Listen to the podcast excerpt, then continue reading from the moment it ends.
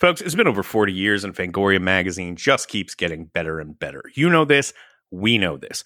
Each issue brings you 100 pages of exclusive, carefully curated content honoring horror's past, present, and future. These articles and interviews will never be published online, so the only way to read them is by getting your hands on a physical, collectible copy of the magazine for yourselves. Eric, how do people go about doing that? You can go to Fangoria.com right now to sign up for an annual subscription. And because you're a listener of this podcast, you can get 25% off by entering the promo code KingCast at checkout. And hey, while you're out there spending a little money on yourself, why not stop by the new KingCast merch store? We have heard your demands and we have acquiesced to them. The show now has its own storefront on StoreEnvy.com. The URL is thekingcast.storeenvy, that's ENVY.com. And right now we've got a few t-shirts available, one of which has glow-in-the-dark ink that's really cool. Just go there and check it out. We've got men's and women's sizes on these t-shirts, and we have a lot more planned that'll be coming along shortly. Oh, and if you're a subscriber to the KingCast Patreon, you also get 15% off your orders from our storefront in perpetuity. Now on with the show. Hi. My name is Stephen King.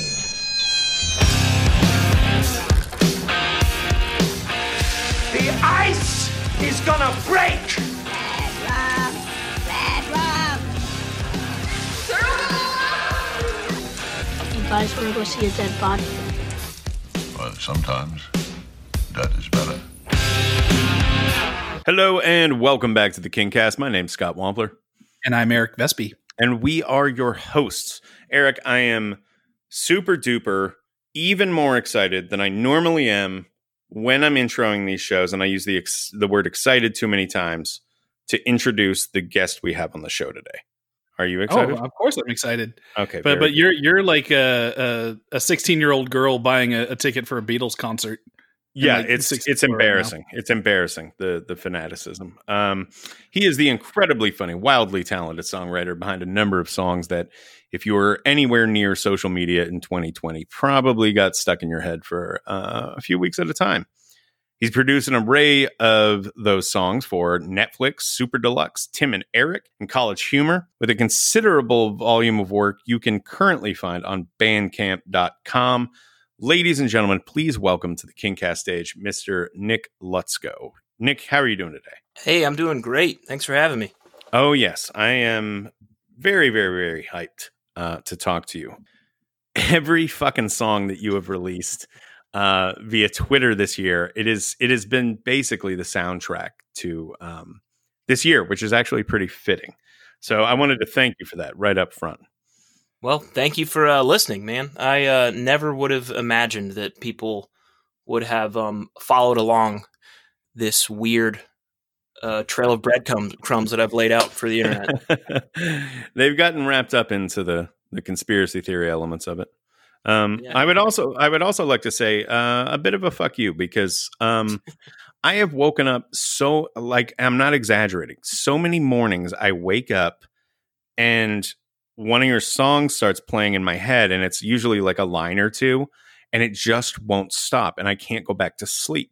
The work you're doing is so catchy that it is virtually inescapable once it's entered your skull. That's been my experience with it. Man, wow. I'm so happy to hear that. What's kind of, I kind of experienced the same thing in a very different way, in that, like, I like, if I'm ever working on these things, well, just a little backstory. I typically, like, the RNC was kind of the first one where I woke up. I knew I was going to work on something that day. I didn't know what. It was the first day of the RNC. I decided around like 10 a.m., okay, I'm going to write a song about the RNC. I probably spent like an hour writing lyrics. I started recording the song, spent a few hours on that, produce it, mix it, whatever, shot the video very quickly. And I think I posted it somewhere around 9 p.m. And I got so lucky in that within a few minutes of me posting that, Donald Trump Jr. took the stage and gave his speech. And if you guys recall, he was just extremely coked out, or red face, sweaty, bulging eyes. And it was like, whoa, how did this guy do this so fast? Like, it was like, it corresponded, like coincided with each other. Both of them yeah. Going up at the same time. But anyways, I'm saying that all just to say that, like, I get these ideas and I don't stop working on them until they're done. And any time I can't get that out within the, I try to get the idea in the morning and get it out that night. But that one was like 50 seconds long. So some of the more recent ones have a lot more lore, is what people have been calling it. And are you starting with a melody first or just an overall gag? Usually it's the like, so with RNC, it was like, I got to write a song about the RNC. Like, that's all anyone's going to talk about today. So, and then that one was probably the melody and the, I want to be at the RNC. That like probably just was the first thing. And it's always the first idea with these projects. Like I've done so much non-comedy music that I just spent years writing songs. Like I'd write a verse in a week and then I wouldn't feel compelled to keep working on it. I'd come back 2 years later. And then I always was switching things around, and I kind of very deliberately decided with these songs that I was just going to kind of go with the first idea and not give myself any opportunity to really like evaluate super heavily. And with RNC especially, it was like, man, this melody is too obvious. The song is too weird. I bet no one in my feed is going to know who Dan Bongino is. Like, it was the one that I was like, I think this one is the one where I'm going to lose some people. And it ended up being, I haven't come close to replicating that success since that one. But anyways, I know I'm just on a rabbit trail here, but going back to you talking about waking up in the middle of the night with my melodies in your head, I'll work on these things really late into the night when they do cross that threshold of I'm not finishing this tonight. I'm going to have to wake up and work on this again.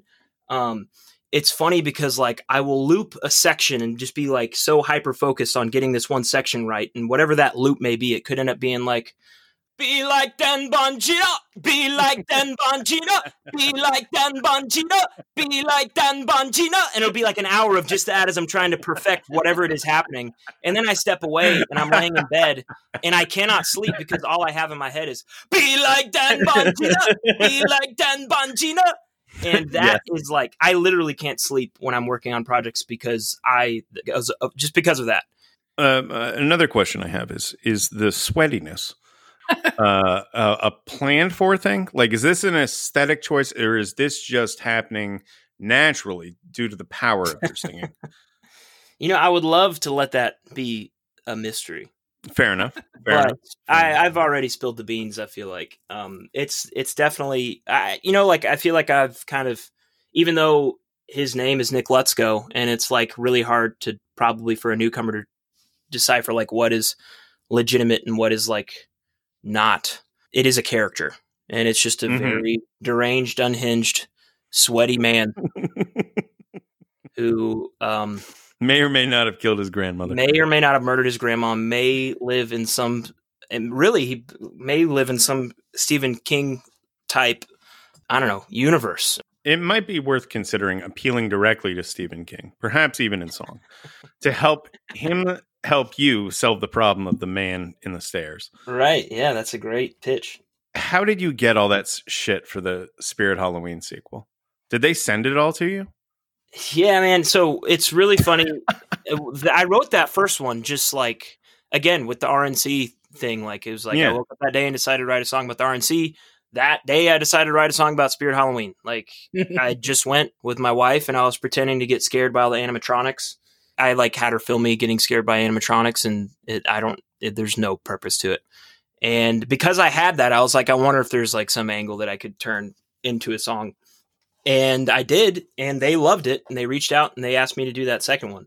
And then I had the idea of, what if I'm throwing a Halloween party that is like just me and a bunch of animatronics? And they're like, we love it. And yeah, they kind of just let me go grab them.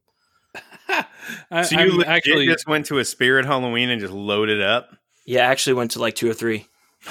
Oh my God. I'm actually really jealous of that because I have some Spirit Halloween animatronic that I've purchased over the years because I like to do it up for Halloween. And here's the thing is, when I became a homeowner, the reason why I wanted to own my own house was specifically for Halloween night, for trick-or-treaters. I wanted to scare different children. Yeah. And so I have a couple of them. There's one where it's a girl on a swing. It's like a little possessed girl on a swing. And she just goes, la, la, la, la, la, la, and her eyes light up and whatever. And the swing like moves on its own. I have like 3 or 4 Ring doorbell videos of the neighborhood kids like running for their lives from this thing. And it is like one of my favorite things in the world. So I am super jealous that you got to go raid the Spirit Halloween animatronics. Yeah, and now they're just, my basement is just all the more creepy because I have not disassembled them. They are all just hanging out in my basement. Dude, and I'm gonna get shot someday because there's gonna be like a cop is gonna like somebody's gonna be like running through backyards or something. So they're gonna like neighborhood searches, and they're gonna go into my garage, and just because I have like multiple animatronic dead things in there, and they're gonna fucking this is gonna be like the end of a Twilight Zone episode or something. I'm just gonna my basement has all these giant like open like windows without any like blinds or anything, and the Terminex guy was like, hey, what's the story with that clown down there? And like I didn't know where to start. I was just like, oh, just Halloween decorations.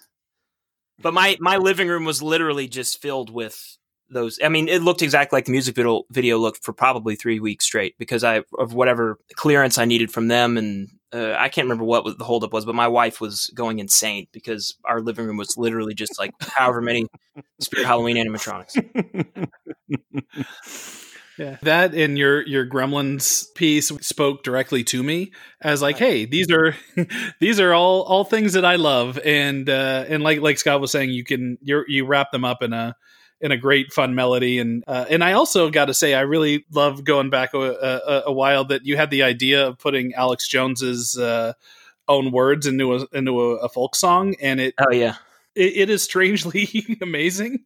Thank you. You know, yeah. He's got the heart of a poet is what I'm saying.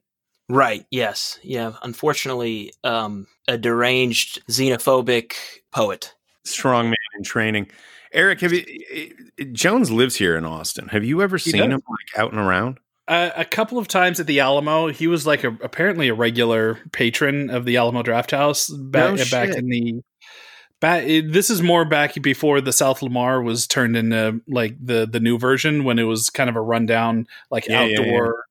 I love that outdoor mall thing. Yeah, I miss that too. Where there's like the Guitar Center sign or whatever the fuck up there. Right. It was like this great kind of old Austin. That's what I think about when I think about Austin from my childhood. It was more that original South Lamar thing. Now it's all condos. He's in like Waking Life. He's worked with Linklater. You know, he was like the kind of colorful local personality before he became. I mean, listen, he was always a crackpot. There was never a time where he's like, and you know, he was saying back then he was always a crackpot, but it was funny because he was weird and Austin was weird, and that was our whole thing, and now it's not so funny anymore. No, I had a little bit of a run-in with him when, I mean, not in person, but when I released that song, he did a really strange, it was like an emergency broadcast on a Saturday night because the song was going like it was really popular on YouTube and Facebook, and he's like, folks, this is the new what was he called it? He called it the new emerging art form. By the great artist Nick Lutsko. He tried to spin it like I was this big Alex Jones fan that had infiltrated Super Deluxe and had written this song as a way to red pill the masses. Uh-huh. And it's just so funny because I feel like sane people listen to that song and it's like, yeah, dude, that's what it is. But like so many people in the comments, for the longest time I thought it's like these must be like bots that Jones made to like make himself feel big. But like people act like they are red pilled by that song. Like they're like, I've never heard of this guy, but it sounds like he's touching on a lot of things that are really true. It's like, oh, the literal vampire potbelly goblins that are hobbling around us. Like I can't even fathom how they can sit there and talk about the truth telling when he's going on about green people that literally hide out under rocks and want to eat babies. And I don't know. I could go on all day, but yeah. I mean, so he called me out on that. And then he started liking and all of my posts on Twitter. And he did a $20,000 songwriting a cover contest on his InfoWars website for whoever could submit the best cover version of that song would win $20,000. So yeah, the whole thing is very surreal. He still plays it on his show. Did you win? Did you cover your own song? I almost did, but I jumped ship pretty quickly because it's such a dark place over there. Yeah, pretty distasteful company. I mean, Yeah, I mean, we need to roll this back a little bit though, because I did just book Alex Jones to come on and talk about talk about Firestarter. He's a huge Firestarter fan. That would be the shortest fucking episode ever. Oh my god.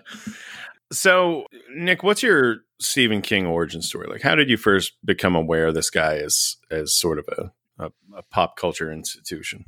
So, you know, I got to get this out of the way. I am an illiterate person in general. I never learned how to read. Yes. I mean, I can read. I just, I really don't read. And I feel ashamed for it. I feel like I am a less enlightened person because of it.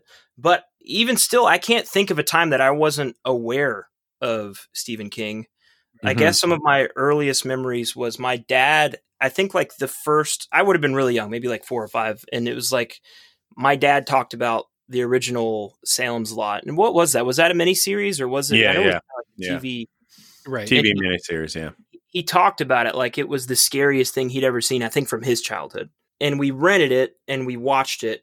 And I do remember being creeped out at parts, but I also largely remember being very bored by it. I think just probably because it was made in the 70s and like, I don't know what I was watching or what I was used to seeing. But very 70s TV for sure. Yeah. Yeah. I can barely remember that experience, but I do remember my dad building it up and just being so enthralled. I just loved horror and scary things as a kid, and him talking about like, oh, you got to get a load of this. And like just being so excited that he was going to show me the thing that scared him more than anything when he was young.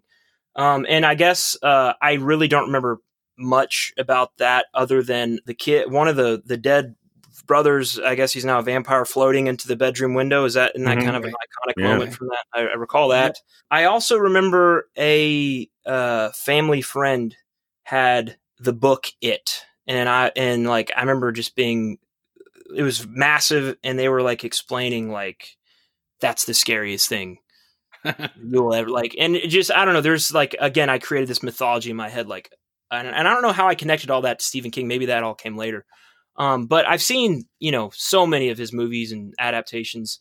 What is hilarious about my relationship with his written work is when I was like in middle school and probably early high school, my mom had a subscription to Entertainment Weekly, and I would read his, you know, editorial. King. Yeah, I would read his editorial like every week for like 5 or 6 years. So that's really my relationship to Stephen King, is his writing in Entertainment Weekly and not anything else. It's a one pager. He can get through that real quick. Yeah, exactly. Yeah. Did you see the new It? Yes, I did. Yeah. Did you find it scary? Like the first one, I guess. The second one, I think we can all agree was. Yeah, I really enjoyed the first one. I was not a fan of the second one. Yeah, that was my take as well.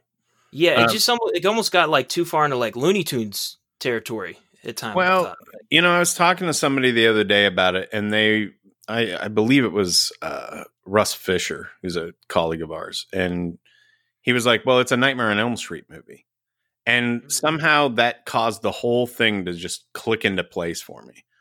And I rewatched it after he said that, and was like, "This makes perfect sense as like a late stage Nightmare on Elm Street movie." Yeah, you know, where Freddy is more about like cracking jokes, and you know, it's less about the primal horror of the first one than it is about, you know, what most slashers become over time.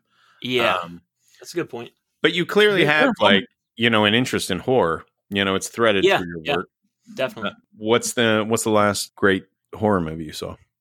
I was late on Mandy. I just watched, I don't know if that even really necessarily qualifies as horror, but I just watched that for the first time right before Halloween. I think it counts. Yeah. Yeah. I really enjoyed that. I thought it was really good. Oh, it's fucking amazing. I saw that one. I saw like a screener of that or something. And then it came for like a week or two to theaters in Austin. And my friend and I went and saw it. And that thing on like a big screen with like a blaring sound system is just. Oh, I bet. We had also eaten a fair amount of edibles before this, and we're drinking. The only other thing I can sort of compare it to is like if you see 2001 on the big screen, it's just meant to be like seen at that size and volume. It's a great movie. Right. I saw it at Sundance at the premiere. I went to the premiere at Sundance, and I remember Sundance is so fascinating for that kind of horror or genre thing, because the predominant audience at Sundance are hipstery, Hollywoody, party, people and like super rich, like mountain Utah mountain people that love to go and rub shoulders with A-list stars and stuff. Like I saw Gaspar Noé's Enter the Void in the same theater. Oh, and, man, yeah. And I fucking hate. I'm not a big fan of Gaspar Noé's. I feel a lot of his movies are very smell your own farts kind of thing. Not my thing.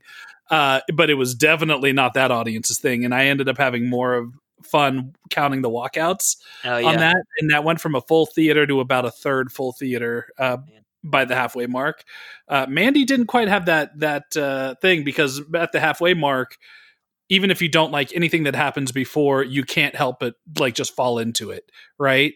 Like the halfway mark of Mandy, if you made it that far, you're on a rocket ship to the end. And and I vividly remember the Cheddar Goblin sequence, the Cheddar Goblin commercial, fucking just bowling over that audience, and everybody's like, "What the fuck am I watching?" Right now? Yeah, it's pretty funny. I'd watched it a couple days before Halloween, and then I had a friend come in town. And he had never seen it. I was like, "Oh, you should watch this." And it was actually the night of Halloween, and my wife was putting on my Gremlin makeup. I was an original Gremlin a Gremlin human hybrid named Desmond for Halloween this year. And my wife did my makeup, and it probably took about an hour, maybe closer to 45 minutes to put on. But she started, like, I was face away from the TV, she was face toward it, doing my makeup towards the latter half of Mandy. So she jumped in where Nick Cage is like in full, like drugged out, like just murdering people for a good 30 minutes, whatever. And she was just like, I've been watching this movie for 45 minutes and I have no clue what, like she missed all the plot from the front end. She's literally just watching him on this drug induced rampage. And she was like, I have no clue what this movie is about. It's like two movies that there's, you know, once Mandy dies, it becomes borderline like a Hellraiser movie where Nick Cage hunts Cenobites. You know, you know, before that, it's a very kind of gentle thing. You know, it's gentle, arty, floaty, avant-garde thing. Yeah. So the title you brought us today is The Shining, and specifically the miniseries version of The Shining. I went looking when we started talking about you coming on to do this, I went looking to find out if it was streaming anywhere. They're apparently trying to keep this thing a secret because it's not streaming anywhere. You can only get it on DVD. If you get it on DVD, just the mini series, it was something like, don't quote me on this, but I feel like I looked it up and it was like $40. And I was like, fucking hell, man. Yeah. Like, we're not going to do this. But then there was like a 3-pack that had the It miniseries, the Shining miniseries. What was the third thing on that? The Rob Lowe's Salem's Lot. Oh, see, I've never seen that. Had you seen the Shining miniseries before? No, I was aware of it. I had seen clips like on its original run, but I would have been, what was it, 98? Thereabouts. So I was like 7 or 8 years old around then. So like I do have a recollection of it, like, but I think that was around the time that I was becoming aware of like the actual Stanley Kubrick's Shining. Like I had been seeing that, so I think there was probably confusion, but wait, didn't they already do this? And then seeing it, and kind of, I remember like having talks with my older brother, who I guess like was more, you know, he was older than me, so he's more aware of like that kind of stuff, and he was explaining the differences and how the lore of, you know, Stephen King was not happy with Stanley Kubrick's version. I don't know how he would have known all that as like a 10-year-old, 11-year-old kid, but I remember being aware of that like forever ago. Stephen King made it pretty clear to everybody. Like he was not shy about being critical of that one. He probably ran into my older brother in the bathroom of a diner and like just passed it along. Just venting his frustrations to a 9-year-old boy in the slams him against the wall. You don't understand what it's like working with Kubrick. So I assume that you must have seen the original, like the Kubrick version of The Shining before you saw this, yes? Yeah. Going back, like my earliest memory, I think about that was my older brother telling me, this is so dumb that I'm reciting my older brother's memory on a podcast. But like I remember him talking about, he was at a sleepover and the scene in the with the bathtub came on, and in the Stanley Kubrick version, there's full frontal nudity, of course. Yeah. And him and his friends, they all probably were like early middle school, late elementary school, and they were like really into it, of course, like everyone. And then she turns into a terrifying corpse woman, and the kids were like terrified and like turned the channel and like haunted by that. And that stuck with me because I'm hearing that secondhand and like I'm confused by like every aspect of it. I think I was probably so young, but I don't remember when I actually watched it myself all the way through. I don't know if that came later. It just feels like something that's just always been there. I don't know. Do you have an opinion of it? Oh, I love it. Yes. Yeah. And I'm trying to think the last time I watched it. I definitely have seen it multiple times. I rewatched with my wife within the last few years. And you know, it's funny because I haven't read the book and I'm sure I would love it. I think having watched this mini series, and I did look up like what are the key differences between Stanley Kubrick, The Shining, and the book and the mini series and all these things. And it's like, it seems like all the things that Stanley Kubrick omitted or chose to like approach differently made so much sense for a film version of this story. And I'm sure I'm biased because that was my first introduction to that story, but like seeing Stephen King's preference in the miniseries, there were just so many moments that were just like, just showing Tony, for example, him being like a physical character. Like, I don't know. And Tony shows up looking like early 90s Jonathan Brandis in a Gap commercial or something. You know, he's wearing like, how would you describe it? Like all cream colors or something with like a button up over size too big. Yeah. Yeah, it's just, it's weird. Like, but then the execution doesn't help either. No. He's floating above the ground and doing tricks, making they sign do that change and whatnot. Well, they do that thing as well with the epilogue, right? Where we realize that Tony was actually grown up Danny. Yes. Yeah. Which is something. I don't know if I like that. Yeah, it hurts my brain to think about. It's like, wait, what? How does that work? Like, I would assume if Tony hadn't interfered, he was going to kill you and your mom. So then how did the older version of you send this message back to the younger version of you? Also, why would he be going by Tony? Well, they do. When he's walking across the aisle, they say, Daniel Anthony Torrance. Oh. Is that in the book or was that just for the miniseries? I think it was just for the miniseries. There definitely wasn't a graduation scene. And with Doctor Sleep, it's very much inferred that Danny grows up to be the Tony for Abra, right? For the young girl there. And so the inference is that Tony was a real person with the shine that was trying to warn Danny back then.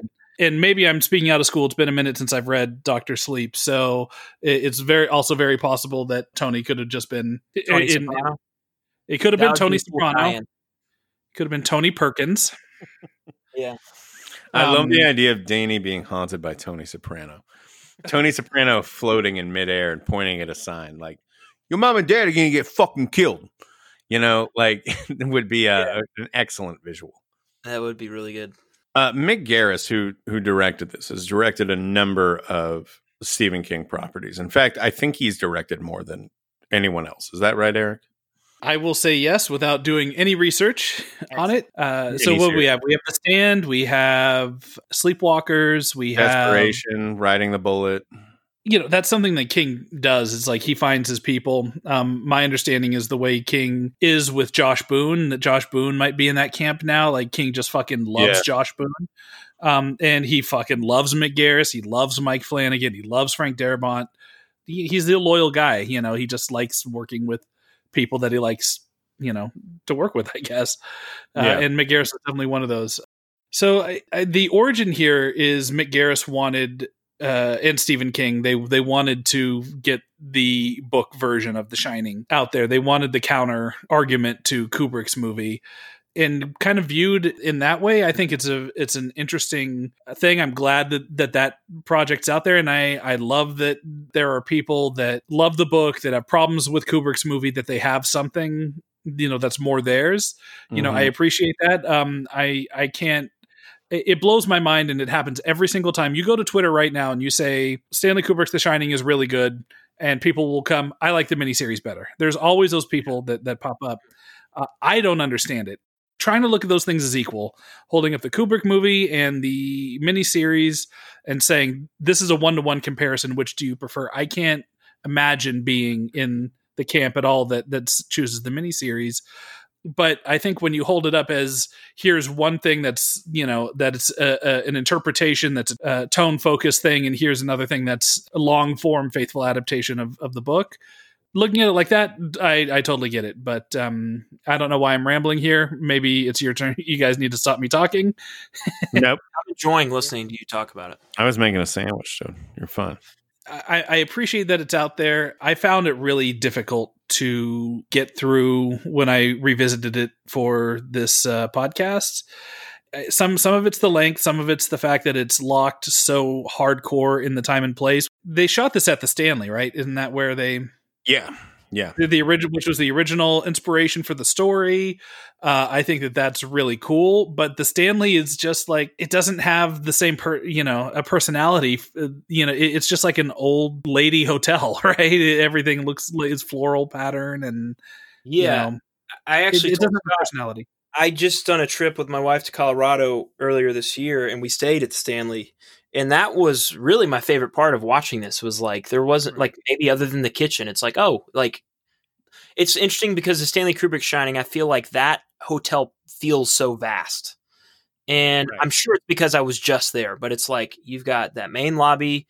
All the floors are very similar. Then you've got kind of the bar area and then kind of like, I don't know if you call it a ballroom area, but it's just kind of like an event space. Yeah. The gold room. And then there's the room that Jack writes in with the staircase. It's, it's worth pointing out, those were all sets. You know, the exteriors for the Overlook were, a hotel in Oregon, I believe. But Kubrick really made it outsize. Like it's enormous in the fucking movie. And you do some of that in the miniseries. Yeah, but I really enjoyed that aspect of like having just been there, and then the whole last 2/3 of it being set there was pretty cool. Did you have any supernatural experiences while you were at the Stanley? I was electrocuted multiple times. I think that counts for faulty wiring, but maybe it was a ghost trying to spook me. Who knows? Also, my toilet wouldn't work. That may also be some supernatural. It is ghoulish. Yes. And the shower, shower faucet fell off while I was in the middle of taking a shower. That was also a little spooky. That hotel did not appreciate your presence. It must have been old murdered mobsters. Yeah. So there was one, and this is so dumb and probably not even worth talking about, but it was like, and I can't even barely recount what it was, but we had, I don't know, we were going to dinner or something. I don't know what we were doing, but we had left, and I was certain that the blinds were closed when we were in the room and they were open from outside. And then we got back inside and they were closed again. And I think we found out that they were just like translucent, like they looked like they hadn't been touched. I don't think, but there was a moment where it was a real, whoa, there's something about this place. I don't know. The thing I was struck by most about, and I think I probably mentioned this on the show before, but when I went up to I made the pilgrimage out there at one point, and like if you're standing directly in front of the Stanley looking at it, like you get it. It's like, oh yeah, it's a big sort of imposing building. It's got that Victorian / gingerbread look to it, but yeah, I can see how this could be scary. But then if you pivot your head in any direction to the left or right, it's surrounded by like, there's a McDonald's and a gas station and shit like that. And it sort of breaks the illusion. And they did a pretty good job of like keeping that shit hidden. Did you know they built a maze? What, for the... In front of the Stanley, there's now... that wasn't there when I was there. Yeah, it is. I think it's like brand new. But it's funny because like it's... I'm assuming they'll grow taller. They're like shrubs. Like it was up to my nipples. It's probably a liability thing. Where if push comes to shove, you can just barrel your way through this motherfucker. You're not going to actually die in this labyrinth. Yeah, right. Yeah, exactly. No, it's not big. It's nothing compared to Stanley Kubrick's, but it's obviously a reference to that. But I think what I was touching on earlier, and like another great example other than Tony's physical presence being there, was the hedge monsters that just was not worth. And maybe that could be done really well today. Right. But like, I just don't think the hedge monsters are, I think the maze is a more thematically appropriate thing to have in the movie. And the hedge monsters, even if you were doing them like now with modern tech, I don't know how scary I would find them. I think like I do yard work. I'll fuck up some bushes, you know, like I'm not scared of elaborate bushes. Basically. There is something to the, like, you turn your head and you look back and it's faced a different direction like that. Yeah, I get into, but when they start moving and charging at you, like, it's just like, we don't ever need to see that on screen. Right. But that definitely fits into the kind of Mike Flanagan style of making a scary scene where you can have something. It's subtle horror, right? That is a little bit more. I could imagine a sequence in, you know, The Haunting of Hill House where, you know, there's a kind of a creepy hedge creature and, you know, the character walks around the corner to get something, comes back and the hedge creature is like fucking 10 feet closer, right? You know, and how that is super effective. But true. But yeah, you're right. It comes a little ridiculous whenever it turns into a CGI thing that just runs and attacks somebody. Right. I think this is like my main beef in 2020, like looking back on a lot of these King miniseries from the, you know, the early to mid 90s, is that they just didn't have the capabilities to pull this shit off. You know, it's network television. It's been spread over 6 hours. It's already, you know, a costly production. And now you're layering onto that a thing like animated hedge monsters or the Hand of God from The Stand or the fucking Langoliers from The Langoliers, you know, which the meatballs with metal teeth.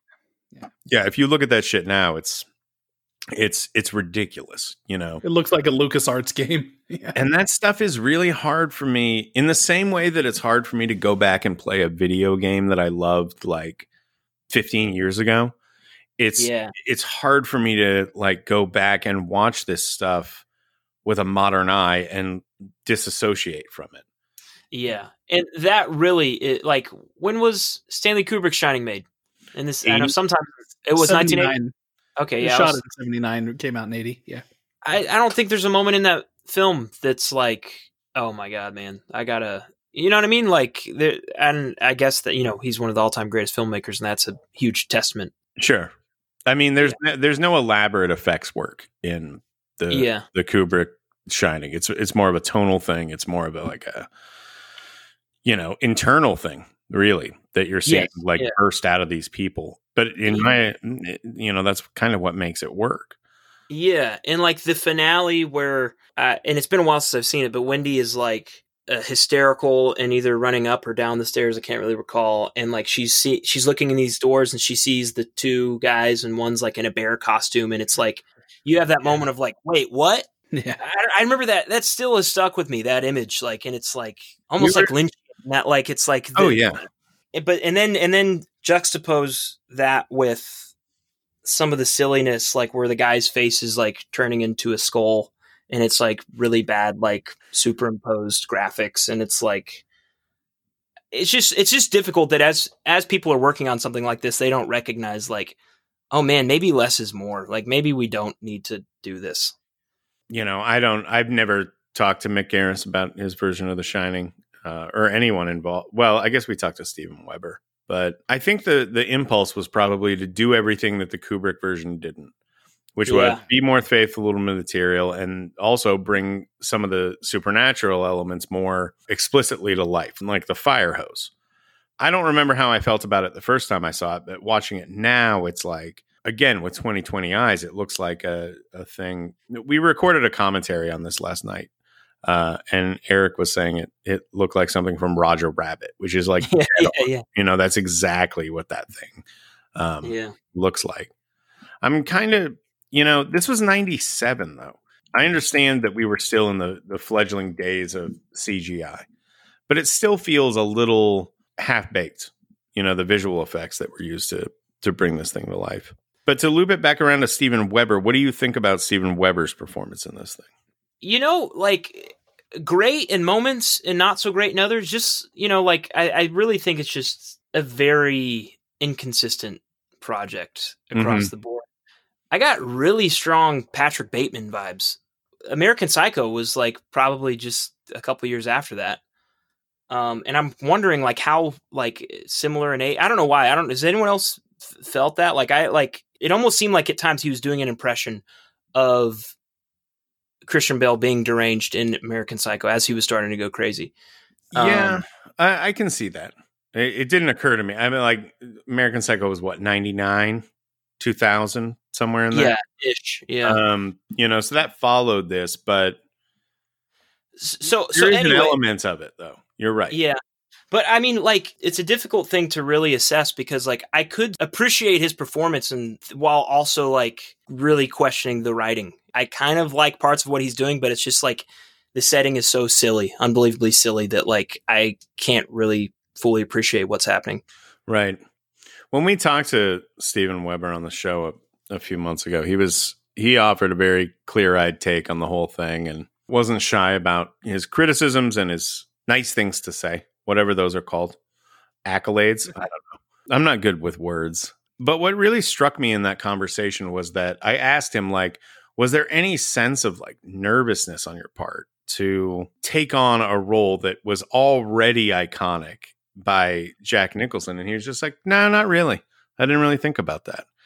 And that's fucking wild to me. I can't imagine approaching something that iconic. Like, what was... you know, by that time already being elevated to one of the best horror movies ever made, if not the best horror movie ever made status, and just being like, yeah, I didn't really think about it. Like that blows my fucking mind. Can you imagine, you know, imagine if you got hired to play Luke Skywalker in a movie or some shit, you know, and well, what did you do to prepare? Like, were you nervous about stepping into Mark Hamill's shoes? And you're just like, nah. Yeah. I don't know if that informs his performance, but having heard him say that now, it's hard not to think about when I watch it. So what were your guys' thoughts? How do you feel about it? Eric? I wasn't a fan at the time. I can remember really at the time enjoying it and really enjoying The Stand and really, you know, kind of getting into the Stephen King miniseries groove of that day. And this one... I just think the Kubrick one looms too large. Again, like looking at it now, I appreciate the fact that there's an option out there that is more faithful to the book. But I think that it also is the prime example of why you can't just one-to-one adapt a book, even in a long form thing. It's like there are things that just don't work or they don't work cinematically. And it's a visual medium and not a written medium. And I think the kid who plays Danny is pretty terrible, and I'm hesitant to talk about it because, you know, he's a kid doing a performance for a TV thing, and and you know I don't want to, you know, disparage him. I'm sure he was doing the best he could, but like I just didn't connect with him the way that I connected with the Danny in the movie, and I think Steven Weber, like I think you're right on when you said Steven Weber is kind of off and on. I think when he's internalizing things, he is way creepier than when he's bombastic about it. And he gets kind of silly and, you know, when he gets louder and, you know, screaming for the pup to take the medicine and all that, it's not nearly as effective as when he's kind of glowering and he's more internal, which is a good counterpoint to the Nicholson performance where Nicholson's always at a 10. And I think Weber's Jack is better when he's simmering and lower. So, yeah, I mean, the whole thing's fairly inconsistent. It's, you know, I doing this podcast, I've come to have a better appreciation for Mick Garris's voice as a filmmaker. Like I legit, you know, when we came back to Sleepwalkers, I legit found a great appreciation for that movie and for what they were going for and the tone they were going for and the silliness of it and, you know, how that was all intentional. And I'll always give Mick Garris credit for being the right person maybe in the wrong time to where him pushing the envelope, he could only in the times he was in and the mediums he was in, he can only push it so far. Like if Mick Garris was coming into his own in the era of a Netflix, you know, the streaming era, I think that I would have less of a problem with some of the directorial choices. I'm sorry, Eric, when I asked, what did you think of it? I meant, what did you think of Stephen King's It? I wasn't. Oh, fuck. Yeah, hold on. Sorry. All right. I got to go delete whatever. That felt like 5 minutes of me talking straight. We'll go ahead and delete that and get right on it. What about you, Scott? I, well, I was not thrilled with it when I first saw it. I was in the midst of, this is 97, so I would have been deep in my angry at the world teenager phase. Very disgruntled at all times. Not willing to give new things chances, that sort of thing. And I recall not liking it. And rewatching it again, I came to have a different sort of appreciation for this. This may sound like a backhanded compliment, but I told both of you guys this in like DM or something while we were all watching it. But a thing I talk about a lot is this idea of ill-advised cinema. The difference between a bad movie and an ill-advised movie being that a bad movie is just bad in a boring way. An ill-advised movie, you're working with a project that from the get-go is working on a flawed foundation. And I think that I sort of agree with you, Eric, in the sense that doing a one-for-one on this book, it doesn't necessarily work. What Kubrick did, I think, streamlines it and certainly loses a lot of the novel. And, you know, as King's reaction would suggest, loses the personal nature of that story for him. But also, like, watching it through the eyes of somebody who appreciates these ill-advised movies and projects, whatever they may be, I'm thinking, well, right off the bat, you're daring to remake The Shining. That's a questionable idea. And then you're doing a direct one-to-one on the book. Also a questionable idea because, you know, there's complicated and dark subject matter in there that I don't know that benefits from being in screenplay form versus a novel, right? And then you bring Steven Weber in to play Jack Torrance. Steven Weber, to me at that point, was the guy from Wings. That guy's going to play fucking Jack Torrance, like of all people. These are big swings that are being taken. I don't know that they're connecting, and I don't think most of them do. But I'm glad this thing exists. It's fascinating to me as like a case study in a movie based on a book that kind of tells the book to fuck off at a certain point versus a hyper faithful adaptation that, made with the best intentions, doesn't really work. And that to me is fascinating. And I found a new enjoyment in it watching it this time. And granted, I was profoundly high while I was watching it. But I liked that about it. I hadn't seen it in so long that it was sort of like I would forget what was coming next. And then I'd remember because of the book. And then I'd be like, oh, so it's going to be this scene. And there's like some sort of fumble in each scene that made it compelling. I was never bored watching it. And mostly just sort of fascinated by the size of the balls that someone had to have to do this. So I can't say that I like it, but I do respect it. I respect that it exists, and I like that it's out there. I like that I have a copy of it now that I can refer back to as sort of a counterpoint to the King version. Yeah, and were you guys watching the same? Like, did you get the same 3-part DVD? Like, how'd you guys watch this? Did you? Like, yeah, same. Okay, so yeah, it was 3 parts. And I genuinely think I might have watched it in 12 sittings. But that said, like, I always put it on late and I would fall asleep at some point. But like, I really did genuinely enjoy it. Like, yeah, I don't think it's good, but I really did enjoy it. And I think, man, that's just a product of like making a TV movie, anything in the 90s and trying your hand at like cutting edge special effects. And there's it's just one big swing after another. Yeah, like, yeah, exactly. You know? And whether or not they're connecting, like I kind of feel like you have no choice but to respect that they were like, fuck it, we're doing this. You know, it's so ballsy. Imagine if, I don't know. I don't even know if there is Eric, can you think of a corollary now? Like if they did something like this, like what would be the other in 2020 or 2021 if they made a miniseries version of a classic King movie, what would it even be? Maybe one of the serious ones, like a Shawshank or something, and it just... But the problem with that is that both Shawshank and Stand By Me and Misery, they're all very faithful to the text. You know, the biggest thing that Misery does different is they tweak the end just a little bit, and you know, she completely cuts off his foot instead of just breaks his ankle. Yeah.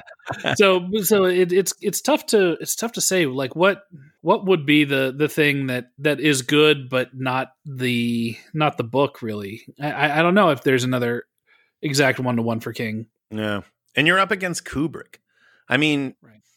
Like any comparison you can find, the other end of it does not involve Stanley Kubrick. I mean, yeah. I can't even fucking imagine doing this. Mick Garris's balls must be the size of watermelons. He must have to cart them around in a goddamn wheelbarrow. And I'm sure he was emboldened by the fact that King wrote the script. Also, not just wrote the script, but was producing, was their project together where they were you sit next to each other behind the monitor for the whole fucking thing. You know what? This is probably very dumb for me to even bring up because it's the loosest of threads connecting things, but it maybe feels like the closest thing I can think of to someone taking such an iconic work and then, it is totally different. But that I haven't even watched it, but the One Flew Over the Cuckoo's Nest Ratchet thing that Netflix just did. Have you guys watched that? You know what? That's actually a very good comparison. I have not watched it. Just out of principle, I'm not watching that shit. Yeah, right. I kind of get the same vibes there, where it's like I literally was thinking to myself, okay, who is I don't know. I was trying to think of iconic cinema, and then who would be the TV movie guy today? And Ryan Murphy was the first person to come to mind. Right? He literally just. I do not care for that guy's stuff. I have tried so many fucking times, and there's not a single thing that I've seen that I'm like. And there was probably 6 or 7 years where I somehow convinced myself to do a reset on American Horror Story, where I started off really enjoying the first season, but really probably lost interest 3 or 4 episodes in. Every new season, the first episode would be you know what? I think he may be onto something here. Mm-hmm. And then it was the same disappointment. I finally wised up and I just don't watch it anymore. But that's the thing with all Ryan Murphy shit. It's that Emperor Has No Clothes thing. It starts off and it's bang, here it is. And it's sort of a bold idea. And the cast is sexy and it's shot. It's a gorgeous show.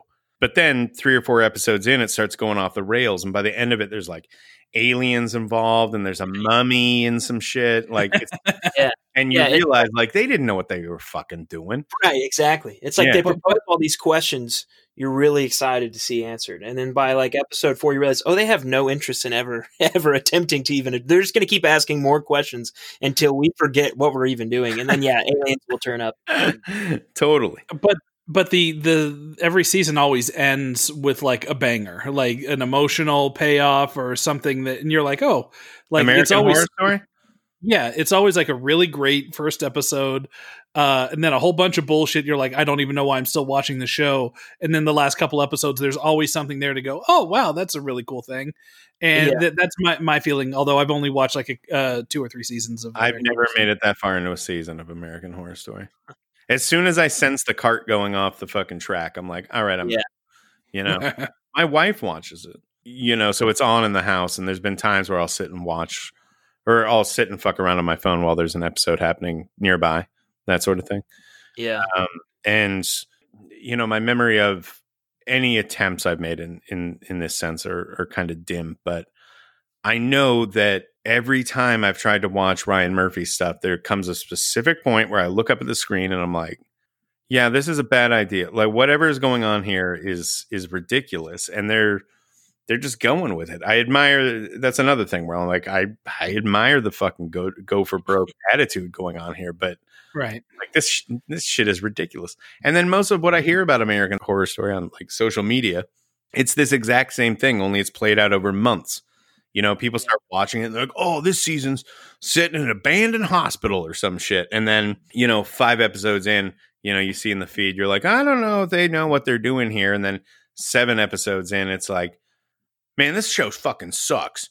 And then by the end of it, people are I can't believe that I invested my life and time in this. And then the next season starts and it's oh, new season of American Horror Story. They got clowns now. Yeah. Yeah. They forget all the shit that happened to them year in and year out. If you're in a fucking abusive relationship, you got to recognize that shit, man. I have another thought that I wanted to mention to you guys. You guys, please. I think, are a little bit older than me, but are you guys familiar with the early 90s Little Rascals? This kid played I never saw that movie, but... Okay, yeah. Well, one of the Little Rascals is named And I'm sorry, this kid in The Shining is named Bug Hall. That's the actor's name? No, the kid who played Alfalfa in the 90s Little Rascal. Okay, my bad. Yeah. Do we know the name of the little kid in The Shining? IMDb does. Cortland Mead. That's it. Yes. He played a kid, or he played one of the Little Rascals named And in that movie, the only thing he could say was And so, like, I watched that movie a lot when I was a little kid, and that character, all he said was, probably says it, like, I don't know, half a dozen times throughout the movie. And he kept doing it in this movie, or in this miniseries. And I don't know if it was, like, a deliberate, like, nod back to the Little Rascals film that he had just done, because he looks virtually the same. It must have been, like, back-to-back kind of shoots. I don't know. Sure. But that really, like, I thought that was pretty funny every time he did that, because I was like, man, that seems very intentional, but maybe not. I guess is a very, universal phrase. But, Scott, I think maybe you thought I was going a different direction with that. Yeah, please go there. Like, let's drop that piece of information. I was very interested in where, like, if this guy was still around, because, like I said, he was in Little Rascals. He was in this. I feel like I remember him maybe being in a few other things when I was a kid. But, like, I was just interested in checking in to see, like, what he's doing today, and I could find no evidence of what he's doing other than a private Instagram account. Cortland Mead, it says professional Hollywood actor in the bio. And then the next thing is hashtag where we go one, we go all. And then a bunch of, like, very QAnon. So he's saving the children is what you're saying. Sounds like it, man. Maybe he has some intel, man. Who knows? He's trying to free the Little Rascals. That's exactly what he's doing these days. The fact that the kid from The Shining turned out to be, like, a QAnon supporter is just an outstanding piece of trivia. You know? Yeah. I think we may be the only people aware of it on the planet. Well, a lot of people are about to be aware of it when they hear this, but it is fucking wild. Like, it's wild when you get these, like, former stars that, like I was surprised to hear, like, Christy Swanson is like a hardcore fucking Trump supporter. And I mean, I guess Scott Baio's not much of a surprise. That guy's been a douche from the beginning, but yeah, it's weird to see people aging into reprehensible people, you know, like people that you would not want to, you wouldn't want to be in a room with. I find that really compelling. Like, when that shit happens, way more interesting than if you just got, like, hooked on blow and crashed a car in LA and maybe killed someone or something. Like, we all know that story, you know, but a QAnon supporter, there's a certain mindset that goes into that. I thought it was so funny when you sent me that screen cap. I think I just said, oh no. Yeah. That's what you said. Oh no. Not But the account is private. And, like, his profile picture isn't, like, I think maybe he's wearing sunglasses and he's got a MAGA hat on. And, like, I'm not 100% certain that it's this kid, but at the same time, his name is Cortland Mead. And it says professional Hollywood actor. Like, it's... Yeah, it's got to be him. Yeah. Very quickly, one thing we did not touch upon in this episode is Rebecca DeMornay's performances as Wendy. I think she's more authentic to the Wendy in the novel. I like that she's sort of an ass kicker in this, in a way that Shelley Duvall isn't in The Shining, but also I find Shelley Duvall's performance more appealing. I like that version of Wendy, where, you know, she's just a frayed nerve on two legs. Rebecca De Mornay is more strong and capable, and that, again, it's very accurate to the book. She goes through some of the emotions that Shelley Duvall's version of Wendy does, but in the book, I think that Wendy is a more capable person, and I think she's really good in it. Yeah, I agree with that. I think having not read the book, but having heard Stephen King's gripes, I know that's a high one, that he thought that the way that Stanley Kubrick portrayed that character was, like, did he say sexist or misogynist? And that, like, she just didn't really. He called her. I read an interview once where he called her a shrieking dish rag. Oh, wow. Which is, you know, putting a pretty fine point on it. Also, I think it's pretty unfair. I think that's the intention of that version of Wendy. For sure. And I think they're clearly two very different portrayals. Oh, yeah. I can get why it bothers him because he wrote it a specific way. But I really like, I don't think it hurts the story so much that she's not blonde in the other one and right. Right. Talks. I don't know. Here's the difference maker is I couldn't fucking tell you one. And I've watched this a few months ago, the miniseries. I couldn't tell you one fucking moment that she has. She is more consistent, but she's more forgettable in the role. As much shit as Shelley Duvall has caught over the years from critics, from, cinephiles, whatever, for her over the top performance. There's not one thing that Rebecca DeMornay does in the miniseries that comes close to the reaction Shelley Duvall has when Jack Torrance is axing down the door. Yeah. In the Kubrick version, where I just believe that this woman is terrified she's scared out of her mind that she is, in this desperate situation and is selling this moment. Rebecca De Mornay is very capable in the part. She's, strong, but she's forgettable. That's the main problem with it is that there's very little personality I feel in this movie. And that bums me out because I think when Mick Garris is at his strongest as a storyteller, that is you say what you will about Sleepwalkers. That movie has personality fucking coming out of its ass, for right? Sure. It's like that movie is just all over the place and wanting to entertain you. And this, I think the biggest sin that the Shining miniseries is it's just kind of dull. It is there to do one single job, and that's to be an answer to the Kubrick version. And, be Stephen King's take on how to tell the story right. And that's about it.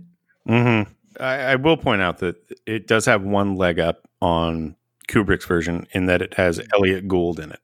And you put Elliot Gould in anything, I'm there. That's like right. You're starting at a B+ letter grade at worst, right. With an Elliot Gould performance. It's also got Pat Hingle, who showed up in...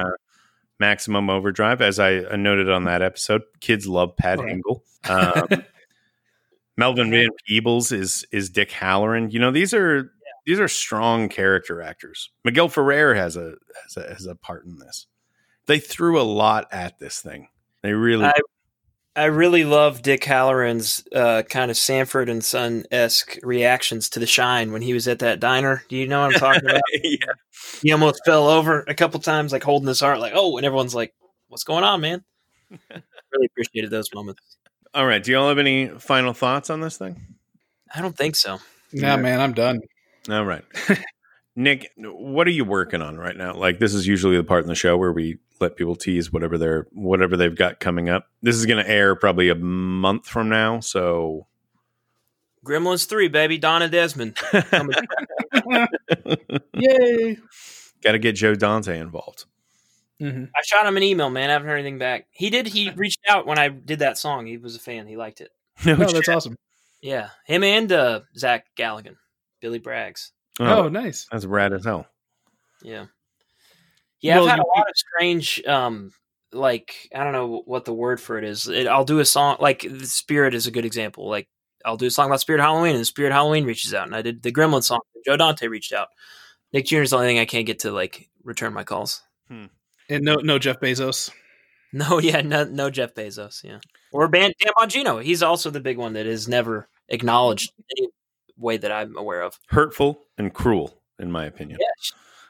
Yeah. We do insist that you do a Stephen King song or KingCast song. It's really funny because I've created this. I posted this guy's YouTube comment on Twitter, and like he basically takes these songs that I've been doing over the past few months, and he is the first person that I've seen write in like a coherent, linear fashion, like the kind of the mythology of it. Yeah, yeah, and I'll say. Maybe I shouldn't be broadcasting this, but like I'm not thinking that hard about this. Like, I sit down and write a song and I'm like, oh, I could work this in here. I don't have any great, and now here it is. It's all built up to this, you know, my grandma is she's missing. I'm potentially guilty of murder. And I don't know what's next. That's for me to find out. Maybe I need to write a song that Stephen King can help me write an ending to this. Right. That's an idea. I do think, though, that guy, I know exactly who you're talking about, that commenter, and I read through that thing. That's exactly what I thought. You know, like, with if someone had forced me to sit down and write out like what the mythology of these videos were was, I don't know how to talk. It would have been exactly that. Like, that's my understanding of the storyline thus far. It's interesting that you have no fucking idea where this is going, but that makes it more fun, in my opinion.